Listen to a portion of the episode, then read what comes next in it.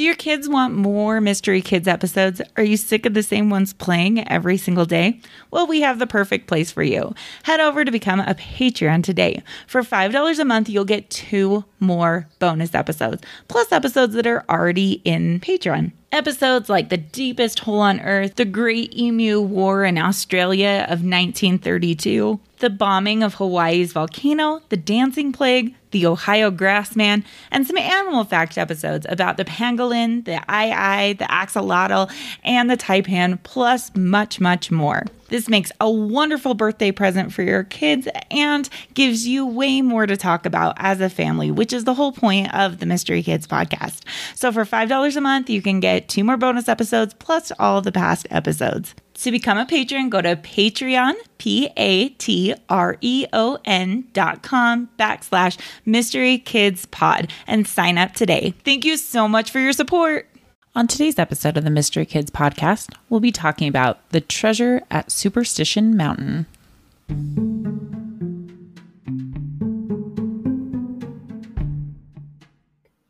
Welcome to Mystery Kids Podcast. Today's episode was given to us by one of our newest Patreons. Thank you so much for this wonderful idea, Ollie Mae. She is an eight-year-old and in third grade, and so she wanted us to talk about Superstition Mountain. Love this request, and thank you so much for supporting our podcast. Right after the gold rush in the eighteen hundreds, this German prospector named Jacob Waltz reported showing up in Phoenix with a lot of gold ore. And when I say like a lot of gold, I mean like a lot of gold. He said that it came from a secret mine in the Superstition Mountains. Some think this mine was first excavated by Mexico's Peralta family, but then it became taken over by the Apaches, or it was just simply abandoned.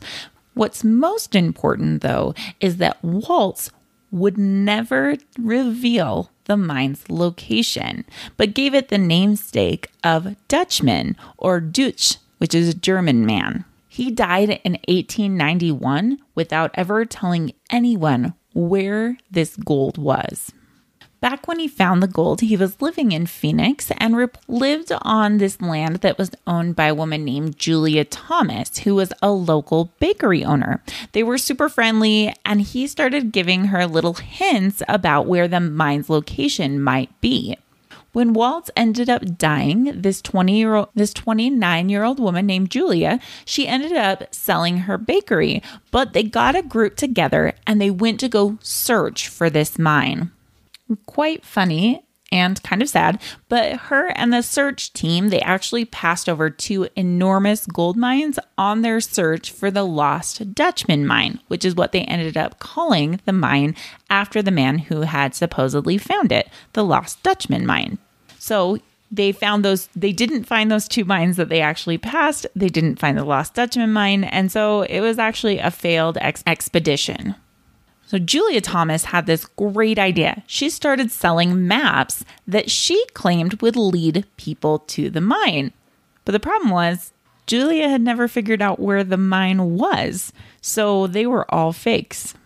So only four years after Jacob Waltz passed away, there were so many rumors and different stories that it made the San Francisco Chronicle, which was a newspaper.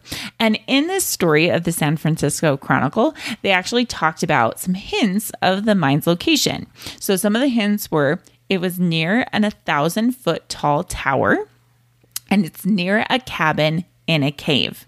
That was all the, the clues that they had, and it was enough for this man named Adolph Ruth to just dive on in and go find this buried treasure.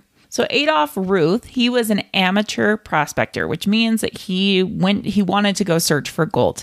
He had never found it, but he had been looking for gold for years. Me too. I understand. So he and his son had searched this California's Borrego Desert for gold, but they never found any. So Ruth actually, he ended up injuring his leg so severely in the process that he developed a lifelong limp.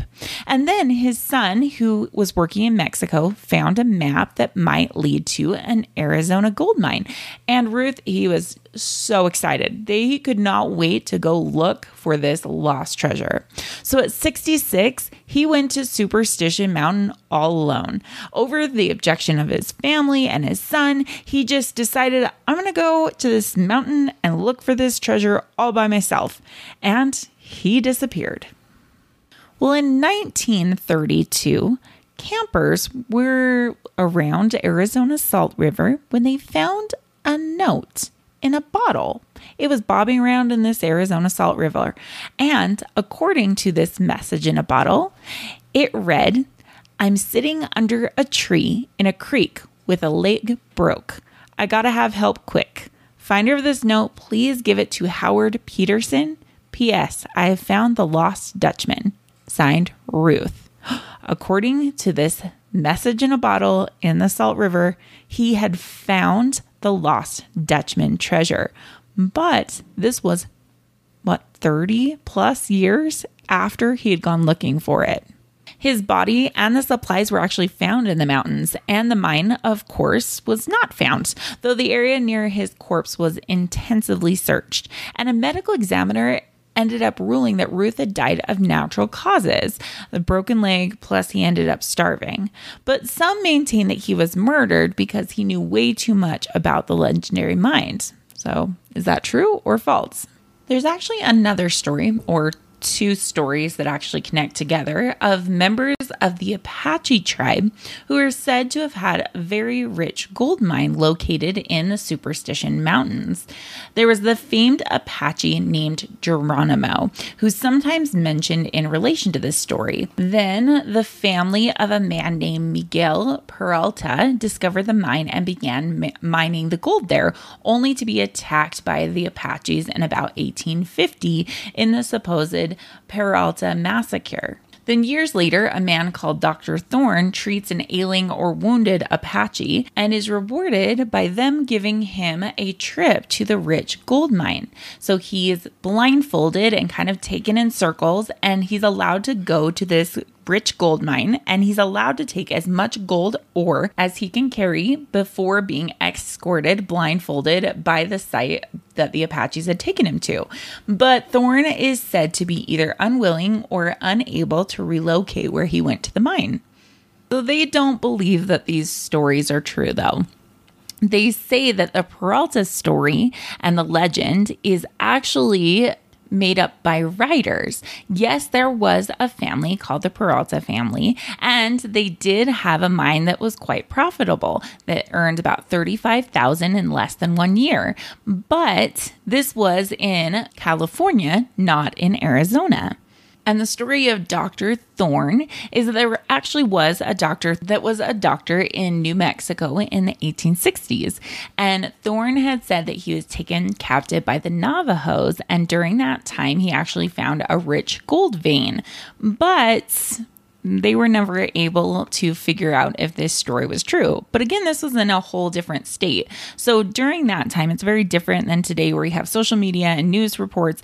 The stories, because they were usually just told verbally instead of written down, they were getting mixed into other stories. In fact, if you go all the way back to episode eight of the Mystery Kids podcast, we talked about Victorio Peak treasure, which is kind of similar to this story, except that there was a lot more to show that this was actually a real treasure. So this was this one was actually in New Mexico. So head back to episode eight and take a listen if you haven't listened to that episode. I actually found some differing information about Ruth. Okay, so this is what happens when you, I'm starting to dig into this and to research this. And so I had learned about Adolph Ruth and that he had read one of that new, the newspaper chronicles back in the eighteen hundreds about, I think it was eighteen ninety-six or somewhere around there. And then he went and then they found that message in a bottle. Well, actually, in the research, he didn't leave until June of nineteen thirty-one. So much later than other stories talk about. So his body was actually found in December of nineteen thirty-one. They also, when they found the body, found his checkbook, which had a note written by Ruth where he claimed to discover the mine and he gave detailed directions to get to the mine. So they also did find that his head actually did have two bullet holes in the skull. Um, so that is why they had a story that he actually did find the mine and that someone was trying to keep him quiet about it. Now, this story about the message in a bottle, it sounds like it was another story that people made up.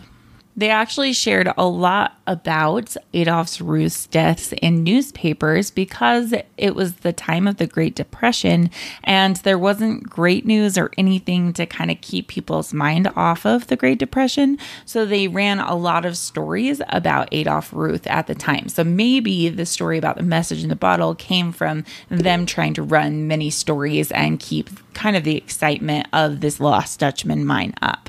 Still today, people are looking for the Lost Dutchman mine, and according to one estimate, about nine thousand people annually make some effort to locate the Lost Dutchman's mine. What do you think of the story of the Lost Dutchman's mine? Do you think it's all just legend, or do you think there's some truth to it? Thank you so much for listening to this episode. If you could do us a favor, they now have ratings on Spotify. So if you could go ahead and give us five stars, that would be amazing. And if you would leave us a rating and review on Apple Podcasts, we would love to hear from you. Don't forget, if you're a Patreon, you now get two bonus episodes a month. Thank you so much for listening, and we'll see you next time on the Mystery Kids Podcast. Thanks for listening.